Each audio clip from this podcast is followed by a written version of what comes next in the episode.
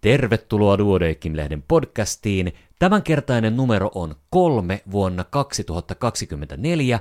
Mä oon Kari Hevossaari, lääkäri, ja mun kanssa tästä numerosta on keskustelemassa gynekologian vastuutoimittaja Hanna Savolainen-Peltonen. Hanna, miten menee? Kiitos, hyvin menee. Vuosi on alkanut oikein monipuolisten juttujen parissa. Hyvä homma. Ja me ollaan tehty jo useampi podcasti yhdessä, mutta – Esittelisitkö lyhyesti itsesi sille kuulijalle, joka kuulee sinut ensimmäistä kertaa? Joo, tota, mä oon koulutukseltani naistentautien ja synnytysten ja lisääntymislääketieteen erikoislääkäri. Ja mun päätyö on HUSissa lisääntymislääketieteen yksikössä vastuulääkärinä. Mun työaika jakautuu aika pitkälti niin kuin ihan kliinisen työn, äm, tuota, yksikön vastuutehtävien, opetuksen ja tutkimuksen parissa, että sillä tavalla aika monipuolisia tehtäviä. Ja tota, Duodeckim-lehden toimituskunnassakin sä oot ollut jo Joo, muistaakseni vuoden. vuodesta 2019 lähtien on ollut mukana lääketieteellisessä toimituksessa. No niin. Ja tässä podcastissa me käydään muutama artikkeli tästä numerosta kolme läpi. Mitkä on sun valinnat? Joo, mä oon valinnut kaksi katsausartikkelia. Ensimmäinen kuuluu näin, gynekologinen syöpä verisen vuodon taustalla, ja toisen otsikko on pitkäaikainen stressi ja kardiometaboliset häiriöt. Ja mun valinnat puolestaan on äh, pääkirjoitus akuuttilääketiede 10 kehityksen vuotta ja katsaus aivovamman jälkeinen hoito ja seuranta. Lähdetään liikkeelle. Joo.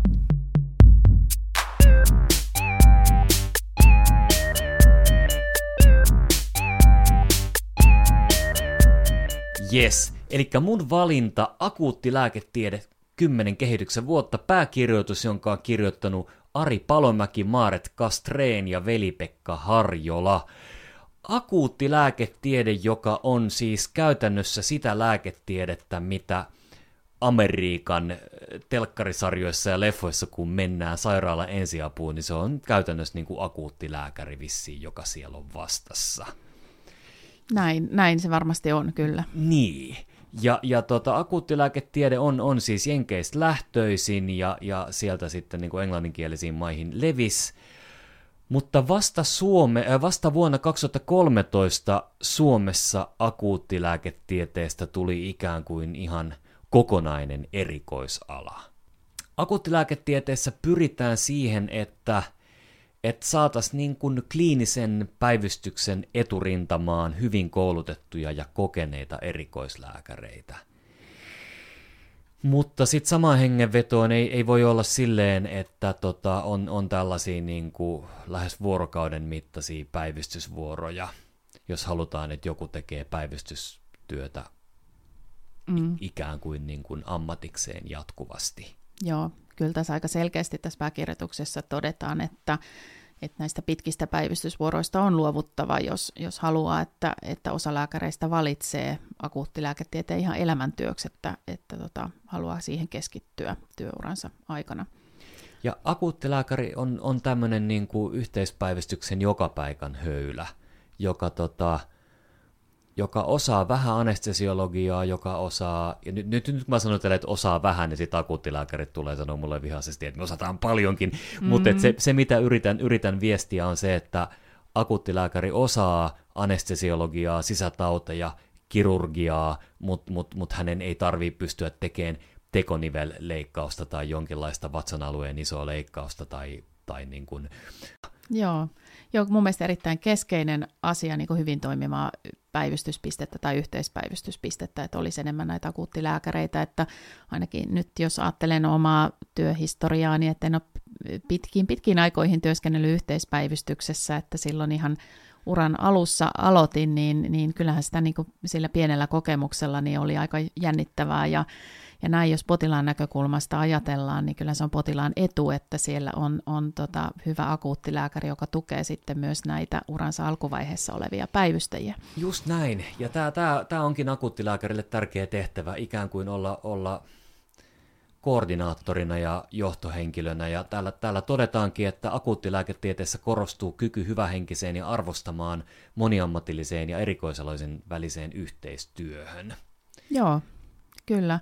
Näin niin kuin tietysti tämän gynekologian päivystystä, meillä on kanssa aika paljon päivystävä ala, niin, niin on ollut ilahtunut siitä, että entistä enemmän on tullut niitä soittoja myöskin sieltä akuuttilääkäreiltä ja, ja meillä on ollut koulutusyhteistyötä esimerkiksi nyt niin kuin vaikka alkuraskauden ongelmien hoidossa, että, että tota, mun mielestä erittäin hyvä asia, että tämmöistä hoidon porrastusta voidaan kehittää. Sitten lukuja. Tällä hetkellä Suomessa valmistuu vuosittain noin 20 akuuttilääketieteen erikoislääkäriä ja ihan kohtapuoliin meillä on 200 erikoislääkäriä Suomessa. Mutta vuonna 35 meillä ilmeisestikin pitäisi olla yli 500 akuutti, akuuttilääkäriä, jotta tota, hommat pyörisi jouhevasti, ja tämä tää voikin olla vähän vaikeammin saavutettavissa. Mm, kuulostaa aikamoiselta haasteelta koulutuksen puitteissa, mutta sitä on varmasti hyvä tavoitella. Sitä on hyvä tavoitella. Toinen haaste on, on se, minkä ehkä tekin olette huomannut siellä, siellä tota, naisten klinikalla, että tota, kaiketi tämmöiset niin kuin, erikoisalat, missä on, on päivystystä, ja se on ollut ihan, ihan niin kuin normi, että niissä on riittävästi mm. erikoistuja ja riittävästi päivystäjiä, niin enää ei taida ollakaan. Joo, kyllä mun mielestä aika monilla päivystävillä, niin kuin runsaasti päivystävillä erikoisaloilla on viime vuosina huomattu, että se päivystystyö ei välttämättä ole sitä, mitä halutaan, tai ainakaan si- siinä, siinä semmoisella mallilla, mitä on totuttu tekemään. Et tietysti taustalla on varmaan monia asioita, tota, kulttuurin muutosta ja toiveiden muutosta, niin kuin tavallaan työn, teon, työn ja perheelämän yhdistämisen suhteen. Ja sitten toisaalta myöskin niin kuin päivystyspisteet on muuttunut aika rankoiksi, jolloin niin kuin näitä pitkiä päivystysvuoroja ei välttämättä jakseta tehdä. Niin, niin. Mutta paremmassa maailmassa, jossa kukaan ei tekisi tappavan pitkiä päivystysvuoroja ja olisi runsaasti hyvin koulutettuja akuuttilääkäreitä, niin tilanne olisi ehkä toinen.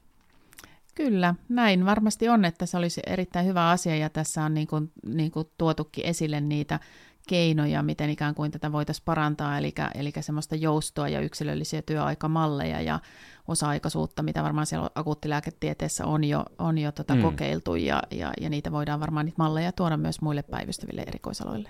Kuulostaa hyvältä.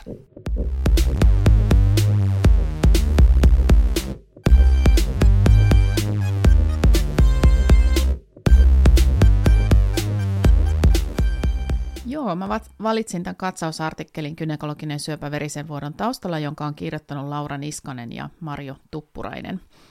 Ja tämä oli mun valinta sen takia, että tietysti kynekologina tämä on mulle, mulle hirveän tuttu ja sydäntä lähellä oleva aihe, mutta mä, mä ajattelen myös niin, että, että tota, tämä on hyvin tavallinen asia myös siellä perusterveydenhuollossa. Joo. Että tässä katsauksessa alussa kerrotaankin, että jopa kolmasosalla naisista on elämänsä aikana jonkinlaisia vuotohäiriöitä. Ja, ja näitä voi olla, olla, olla premenopausissa ja menopausin jälkeen, eli, eli mä ajattelisin, että hyvin monet lääkärit tapaa näitä, näitä naisia, ja, ja sen takia tämä on tärkeä artikkeli, että antaa kättä pidempään. Mä, mä oon samaa mieltä, mä oon samaa mieltä, mä, mä kohtaan perusterveydenhuollossa paljon gynekologisia potilaita, ja hyvin, hyvin moni tulee just erilaisten vuotohäiriöiden suhteen. Ja, ja tämä artikkeli sisältää hirveän paljon hyvää ja käyttökelpoista tietoa, muun muassa kuvan, kuva numero yksi, jossa käydään vuokaaviosti läpi gynekologisen vuotohäiriön diagnosointia. Ja, ja tästä nousee esiin aika hyvin se, että, että iällä ja menopaussilla on väliä – Joo, siinä on kaksi niin kuin, olennaista semmoista riskitekijää, että, että, että kun mietitään niin kuin diagnostiikkaa ja hoitoa, niin, niin olisi tosi tärkeää tunnistaa niitä riskitekijöitä. Niin kuin otsikokin sanoo, että milloin siellä voisi olla pahanlaatusta. Joo. taustalla on tosi paljon hyvänlaatuisia syitä, mutta sitten pitäisi osata tunnistaa niin kuin ne, ne, ne vaaran paikat.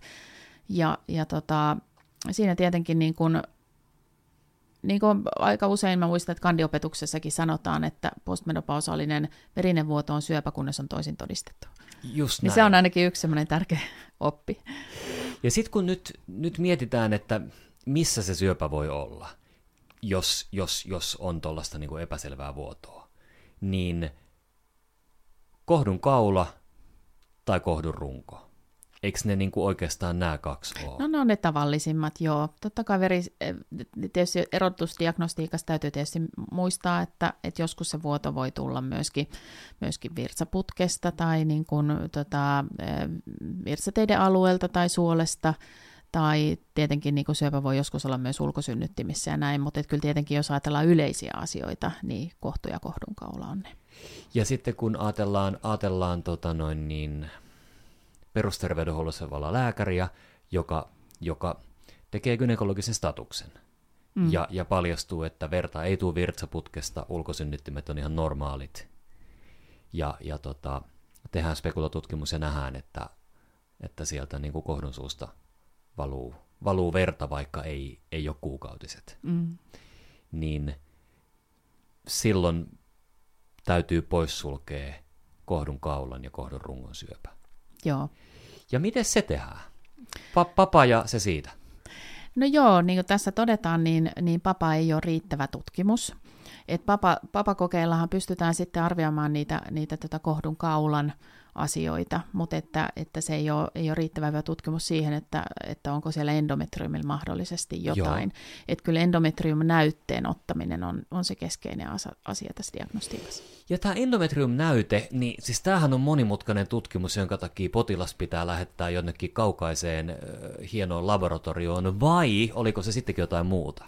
No kyllä se mun näkökulmasta on jotain muuta, ja niin kuin tässä, tässä hyvässä kuvassa yksikin, niin se endometrium-näyte on, on, on asetettu tänne perusterveydenhuollon tutkimukseksi, ja, ja mä tiedän, että sen nä- näytteen ottaminen aika usein niin jännittää, ja, ja että niin kuin, voi, voiko tätä ottaa ja näin, mutta tuota, se kuulostaa hurjemmalta kuin mitä se oikeasti on, eli se on lääkärin ottama tutkimus, näyte siinä vastaanotolla ja se on semmoinen ihan ohut pilli, joilla alipaineen avulla imetään sieltä kohdusta näyte. Että sen ottaminen mä sanoisin, että se on niin kuin, vielä vähän helpompaa kuin kierukan asetus, ja kierukoita Joo. kuitenkin asetetaan aika monessa terkkarissa. Eli, eli siis käytännössä jonkinlainen ohut, ohut imupilli Kyllä. työnnetään kohtuun, ja sitten saadaan alipaine aikaan, ja sitten sieltä imautuu soluja sieltä kohdun seinämistä, ja tämä tää tuntuu siltä, että heitetään tikkaa umpimähkään, mutta lukujen valossa se on ilmeisesti erittäin, erittäin hyvä tutkimus. Joo, tosi moni on kysynyt, että no onko se sitten, kun se on tavallaan sokkonäyte, niin. ja sitten siellä perusterveydenhuollossa ei ole sitä ultraääntä käytettävissä, että onko tämä nyt niinku riittävän hyvä ja näin, mutta tota, itse asiassa se on. Sitä on verrattu tutkimuksissa vaikka kaavintanäytteeseen, Joo. jossa on otettu sitten niin vielä, vielä tota kohdennetumpi näyte sieltä kohdusta, niin tämän pipellen herkkyys kohdurunkosyövän osalta postmenopausaalisilla naisilla on 99,6 prosenttia ja premenopausaalisilla 91 prosenttia, mitkä on mun mielestä erittäin hyvät luvut. No kyllä, no kyllä. Eli, eli sillä pipellellä Endometrium-näytteellä sillä pystytään hyvin pitkälle poissulkemaan kohdun rungon syöpä ja papa, papa-näytteellä pystytään sitten kohdun kaulan syöpä. Joo, kyllä. Ja tota, aika useinhan tietysti perustellaan niin, että okei, että potilas ehkä joutuu, joudutaan kuitenkin lähettämään erikoissairaanhoitoon, että, että mm, onko sitä järkeistä näytettä ottaa niin. perusterveydenhuollossa, mutta jos potilaan näkökulmasta ajatellaan, niin kuitenkin se näytteen tutkimus vie aikaa, mitä varhaisemmassa vaiheessa se otetaan, niin sitä nopeammin se potilaan asia etenee. Ja, ja sitten voi olla joitakin semmoisia tilanteita, että potilasta ei tarvitse lähettää, esimerkiksi jos vuoto on niukkaa ja siellä on löydöksenä ilmeinen emättimen limakalvojen atrofia, ja jos näytte vastaus on normaali, niin kuin noiden lukujen valossa voidaan ajatella, niin vuoto on loppunut, niin sitten voidaan niin kuin jäädä seuraamaan sitä tilannetta. Mutta sitten tietenkin, jos vuoto jatkuu tai, tai on jotain muuta semmoista erikoissairaanhoidon tutkimusten aihetta, niin se voi vaatia silti sen lähetteen, mutta, mutta potilaan asia etenee paljon paremmin, kun se näyte on otettu varhaisessa vaiheessa. Sitten tämmöistä asiaa mä kysyn sulta ennen, ennen nauhoituksen alkua, että sitten, sitten kun tota noin niin, tehdään spekulatutkimusta ja, ja tota, kohdun suu, se, se onkin jotenkin vähän niin kuin epähomogeeninen, että siinä on jotain niin kuin punottavaa aluetta, onko toi nyt ärtynyt vai mitä, onko toi nyt syöpä vai mit, mit, mitä se on.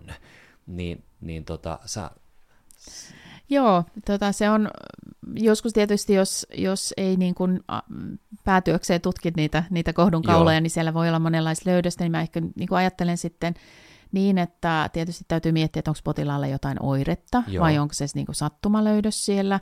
Ja, ja tietenkin semmoinen perustutkimus, jos sitten on joku vähän epäilyttävä, itse omasta mielestä epäilyttävä löydös, on ottaa sitten se papanäyte. Tai sitten tietenkin on mahdollista ottaa myös koepala, jos, jos on joku, joku semmoinen, semmoinen löydös siellä. Mutta papa on ihan perus, perustutkimus ja, ja tota, sitten voi odottaa sen, sen vastauksen, jos jos potilas on oireeton. Mutta tietenkin sitten semmoinen hyvin yleinen löydös, mikä, mikä on semmoinen punottava löydös siellä, on, on nimeltään se ektopia. Ja tämähän tarkoittaa Tämä sitä, tarkoittaa että... sitä, että sieltä kohdun, kohdun tota limakalvoa kasvaa siihen kohdun napukan päälle, eli, eli tota, se on ihan normaali löydös, löydös siellä, ja, ja tota, se kannattaa tunnistaa, ja se on vaaraton asia, jota ei tarvitse hoitaa. No niin. Tota, sitten äh, Täällä on artikkelissa myös hyviä taulukoita, muun muassa endometrium-näytteen aiheet postmenopausaalisen verenvuodon yhteydessä, mutta myös sitten gynekologisen syövän riskiä lisäävät taustatekijät, ja mä haluaisin nostaa täältä yhden nimittäin painoindeksi, joka on yli 30, ja alkuun ajattelin, että jaaha, jälleen kerran taas lihavia sorretaan ja syyllistetään, mutta, mutta, mutta, tota, lihavuus on hyperestrogeeninen tila. Joo, kyllä. Tota, ähm, rasvakudos ja etenkin niin kuin vaihdevuosien jälkeen, niin sehän on tota, keskeinen estrogeenia tuottava elin. Niin. Sen jälkeen, kun naisen munasarjat lopettaa, lopettaa toiminnan ja, ja sitten mitä enemmän sitä rasvakudosta on ja tietenkin lihavuuteen liittyy myöskin tämmöinen tota, matalaasteinen tulehdus, niin se vaikuttaa siihen, siihen hormonisynteesiin. Ja, ja tota, tietenkin sitten tämmöinen hyperestrogeeninen vaikutus kohdistuu aika usein etenkin sinne kohdulimakalvolle ja, ja, ja turhaan kasvattaa sitä kohdulimakalvoa ja voi sitä kautta johtaa myöskin pitkän ajan kuluessa syöpään. Eli tässä on ikään kuin jälleen yksi konkreettinen syy sille, minkä takia kannattaa yrittää pysyä normaalipainossa. Kyllä, joo, näin on olihan tässä aika, aika niin kuin hurjia lukuja nämä, että, että jos ajatellaan, että lihavuus liittyy jopa 40-45 prosenttiin kohdun rungo, runkosyövistä ja jokainen viiden tuommoisen tota, BMI-yksikön lisäys, lisäys lisää kohdun runkosyöväriskiä 54 prosenttia, että, että ne on Ouch. tosi merkittäviä asioita. Eli kerrassaan, kerrassaan mainio artikkeli, joka tota, kannattaa kyllä lukea ajatuksella läpi, jos, jos kohtaa gynekologisia potilaita. Joo, samaa mieltä.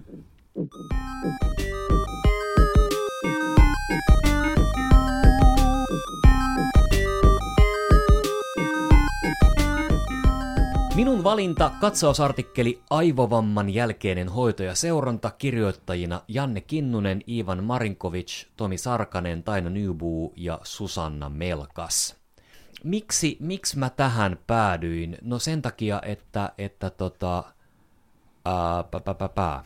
päivystyksissä kuvataan päitä paljon. O- onneksi kuitenkin valtaosin ei, ei tule löydöksiä, mutta että välissä, välissä tota, ihmiset loukkaa päätään silleen, että seurauksena on, on aivovamma.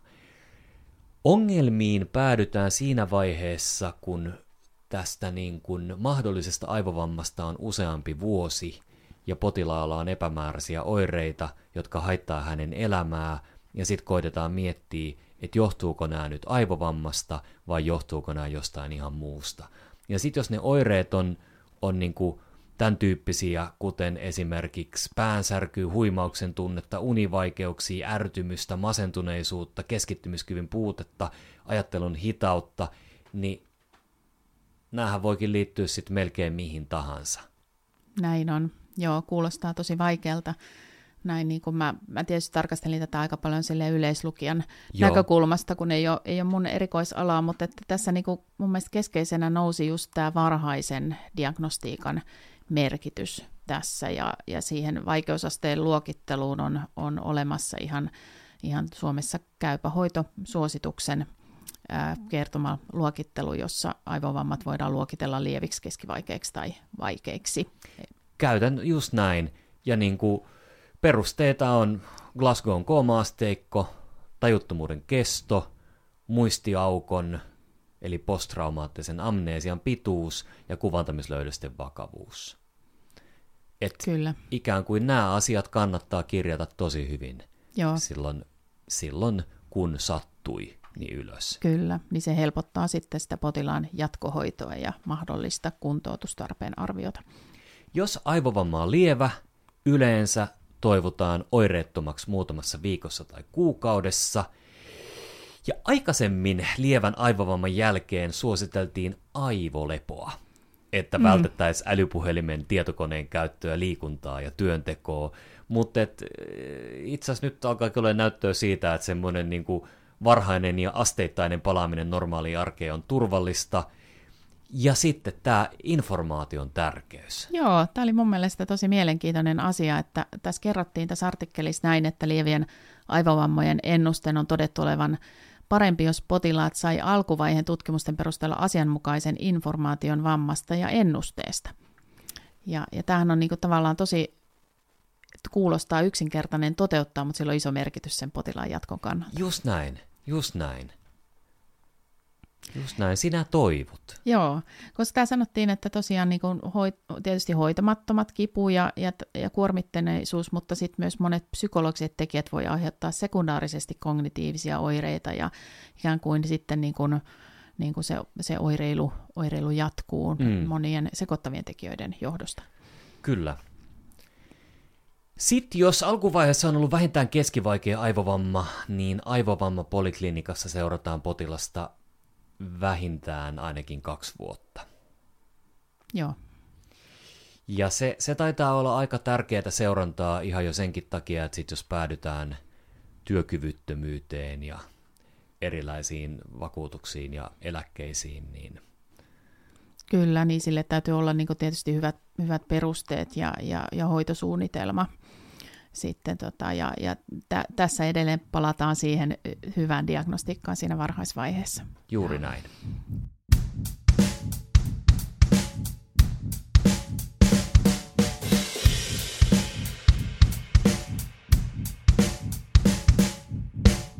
Joo, sitten mun toinen valinta oli, oli tota Mika Kivimäen ja Timo Strandbergin kirjoittama katsausartikkeli ää, pitkäaikaisesta stressistä ja kardiometabolisista häiriöistä – ja tämä oli mun mielestä sen vuoksi mielenkiintoinen artikkeli, että tietysti aika paljon potilastyössä tulee, tulee vastaan sellaisia kysymyksiä potilailta, että, että voiko stressi aiheuttaa oireita tai voiko stressi nyt hankaloittaa tätä, tai voinko mä sairastua tähän asiaan stressin mm, takia. Kyllä. Ja, ja tota, tässä oli tosi kivasti, tietysti tämä käsitteli ensisijaisesti kardiometabolisia häiriöitä, mutta tässä kuvattiin elimistön stressijärjestelmää hyvinkin monipuolisesti, ja, ja tota, että mitä kautta stressi voi vaikuttaa, ja, ja, ja se toinen asia, niin kuin mikä mun mielestä oli mielenkiintoinen, että tässä oli verrattu lapsuuden aikaisia haitallisia kokemuksia ja toisaalta sitten aikuisien työstressin vaikutusta näihin, näihin päätetapahtumiin, ja, ja nehän oli, oli hyvinkin erilaiset. Että... Kyllä, kyllä. Se, selkeästi niin kuin lapsena koettu stressi saattaa vaikuttaa sitten myöhemmän iän terveyteen, mutta on, onko se se stressi vai onko se se elinympäristö, mikä on ehkä opettanut haitallisia elintapoja, jotka aiheuttaa sitten ongelmia myöhemmin, niin sitä onkin ehkä vähän vaikeampi jo sitten erottaa. Joo, näin mä tästä ymmärsin, että, että tota, tietysti lapsuuden aikaiset haitalliset kokemukset, ne assosioituu aika paljon sitten moniin muihin asioihin, joilla on merkitystä sitten taas sydänterveyden kannalta. Täällä, täällä oli tota, tyypin 2 diabeettista, ylipainoa, lihavuutta, masennusta, ahdistushäiriöitä ja, ja muita, muita tämmöisiä sit myöskin elintapoihin liittyviä asioita. Mutta sitten ehkä niin kun, niin kun tota, parempi uutinen oli se, että näillä aikuisien työstressillä, niin sillä oli niin kun, tota, pienempi vaikutus ehkä sit moniin asioihin. Esimerkiksi nyt sitten, sitten tota, täällä oli mainittu myöskin syöpä, mm. johon ei ollut mitään yhteyttä stressillä. Ja, ja näin, mutta jos on sepelvaltimotautipotilas, niin hänellä toki niin kun sitten kova, kova stressi voi, voi sitten vaikeuttaa hänen, hänen oireitaan ja, ja, ja pahentaa sitä tilannetta. Tästähän oli itse asiassa joulunumerossa oli Kimmo Kontulan hyvä konti, kontiartikkeli siitä, että että suuret urheilutapahtumat, joissa on, on suuria tunteita pelissä, niin voi aiheuttaa kotikatsojalle sydänkohtauksen. Näin, joo, kyllä, joo, tää, se liittyy, liittyy tähän, tähän aika, aika vahvasti myöskin. Ja tässä on, tässä on myös tota noin niin, hyviä taulukoita ja sitten, sitten kuva kuva, missä käydään läpi stressiin liittyvä neuroendokriininen tai endokriininen järjestelmä ja mikä kaikki vaikuttaa mihin kaikkeen. Kyllä, joo. Tietysti näin kun mä oon, mä oon gynekologi ja erityisen innostunut tästä lisääntymislääketieteestä, niin tämä on, on mun näkökulmasta tosi mielenkiintoinen kuva. Tässä kuvataan, kuvataan stressivaikutuksia eri elimissä ja just tätä neuroendokriinistä järjestelmää. Kyllähän tässä tulee esille, että miten niin kuin laaja-alaiset ne vaikutukset on ja miten ne on niin kuin yhteyksissä toisiinsa, että Joo. tietysti keskushermosto, immunijärjestelmä, sydänverikierto, elimistö ja, ja, ja monet muut, muut tuota, elimet niin, niin on, on tässä to, tavallaan tämmöinen noidan kehä, kehä jopa, jopa tota, tapahtuu. Eli jos tämän artikkelin jotenkin tiivistäisi, niin lopulta kaikki liittyy kaikkeen, mutta tämän artikkelin lukemalla niin on vähän kättä pidempää, miten kertoa potilaille, että mikä nyt oikein sitten liittyy mihinkin. Kyllä, ja ehkä se haastavin asia on se, että tietenkin niin kuin siellä vastaanotolla, näistä keskustellaan, niin on tosi vaikeaa olisi sanoa, että no vältä nyt sitten stressiä, niin. se on niin kuin aika mahdotonta. Että, että, ja aika paljon on, on sitten niin kuin tässä lopuksi kappaleessa sanotaan, niin, niin on aika paljon tätä tämmöistä, niin kuin mitä, mitä tota potilas voi, voi itse tehdä että e, nuk, yrittää nukkua hyvin ja, ja liikkua ja, ja, ja, ja näin, ja sitten joskus voi olla, olla apua, apua tota, rentoutumisharjoituksista ja näin, mutta, mutta sitten lääkäreiden osaaminen tähän asian puuttumisessa voi olla aika, aika vajo, vajavaista ja sitten tämmöisen tehokkaan stressin poiston löytäminen voi olla vaativa ja terveydenhuollon ulottumattomissa.